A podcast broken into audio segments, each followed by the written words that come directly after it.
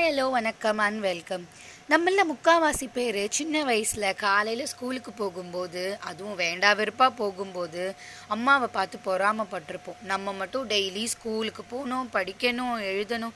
ஆனால் அம்மா மட்டும் வீட்டில் ஜாலியாக டிவி பார்ப்பாங்க தூங்குவாங்க கடைக்கு போவாங்க பக்கத்து வீட்டு ஆன்ட்டி கூட ஜாலியாக பேசிகிட்டு இருப்பாங்கல்ல. நம்மளும் அம்மா மாதிரி பெருசானா வீட்டிலே ஜாலியாக இருக்கணும். அப்படிலாம் நினச்சிருப்போம்ல. ஆனால் நம்ம நினைக்கிறது நிஜமாவே நடந்திருக்குமா? அவங்களுக்கு எவ்வளவு டென்ஷன் எவ்வளோ கவலைன்னு அவங்களுக்கு மட்டும்தானே தெரியும். காலையில் எழுந்து காஃபி போட ஆரம்பிக்கிறதுலேருந்து என்ன பிரேக்ஃபாஸ்ட் பண்ணலாம்? லஞ்சுக்கு இதை பண்ணலாமா? அதை பண்ணலாமா? டின்னருக்கு இது செஞ்சால் நல்லா இருக்குமான்னு யோசித்து யோசித்து பார்த்து பார்த்து பண்ணுவாங்க. நாலே பேர் இருந்தாலும் நாலு விதமான டிஃபன் இல்லை ஒரே டிஃபனாக இருந்தாலும் நாலு விதமான சைட் டிஷ் இந்த சட்னி பொண்ணுக்கு பிடிக்காது அந்த சட்னி அப்பாவுக்கு பிடிக்காது. இப்படி எல்லாரையும் சாட்டிஸ்ஃபை பண்ணுற மாதிரி ஒன்று ஒன்று பார்த்து வைப்பாங்க. என்னைக்காவது சிம்பிளாக ரசமும் தொகையிலும் அரைச்சா போதும்னு வீட்டில் இருக்கிற எல்லாரையும் ஒரு வழியாக கன்வின்ஸ் பண்ணி அப்பாடான்னு இருக்கும்போது திடீர்னு எதிர்பார்க்காத ஒரு கெஸ்ட்டு நான் இன்னைக்கு வீட்டுக்கு வரேன் அப்படின்னு ஃபோன் பண்ணுவாங்க. போச்சா?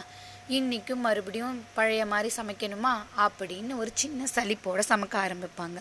சமையல் ஒரு பக்கம்னா இன்னொரு பக்கம் வீட்டு வேலைகள் துணி துவைக்கிறது பெருக்கிறதுன்னு எப்போவுமே ஹவுஸ் ஒய்ஃபை சுற்றி வேலை இருந்துக்கிட்டே இருக்கும். கொஞ்சம் சீக்கிரமாக வேலையை முடிச்சுட்டு உட்காரலான்னு வந்து உட்காந்தா அப்போ கூட இந்த ஹவுஸ் ஒய்ஃபோட மூளை இருக்கே. எதை பற்றி தெரியுமா? யோசிக்கும். மிளகாப்பொடி பொடிச்சிடலாமா வத்தல் காய வைக்கலாமா?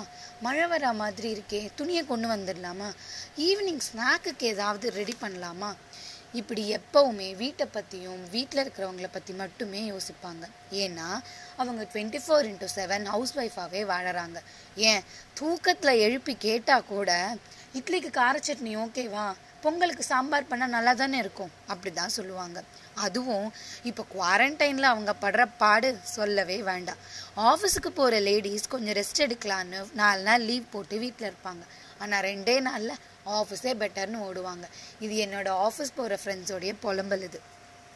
தனக்குன்னு நேரம் ஒத்து ஒதுக்காமல் தன்னை பற்றி யோசிக்காமல் வீட்டில் இருக்கிறவங்களுக்காக நல்லது கெட்டது பிடிச்சது பிடிக்காதது எதை பற்றி கவலைப்படுறதுன்னு யோசிச்சு அதை பற்றி கவலைப்படுறது.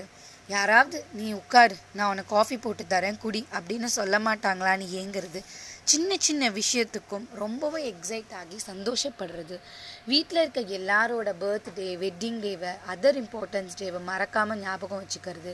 மந்த்லி பட்ஜெட் போட்டு ஃபேமிலி அழகாக ரன் பண்ணுறது மந்த் எண்டில் கூட எதுவுமே இல்லைனாலும் அது ரொம்பவே அம்சமாக கையாண்டு பேலன்ஸ் பண்ணுறது ஒரு பொருள் வச்ச இடத்துல இல்லைனாலும் அது வேறு எங்கே இருக்கும்னு கண்டுபிடிச்சு நம்ம கேட்காமலேயே நம்ம முகத்தை பார்த்து புரிஞ்சுக்கிட்டு நம்ம கையில் கொண்டு வந்து கொடுக்கறது.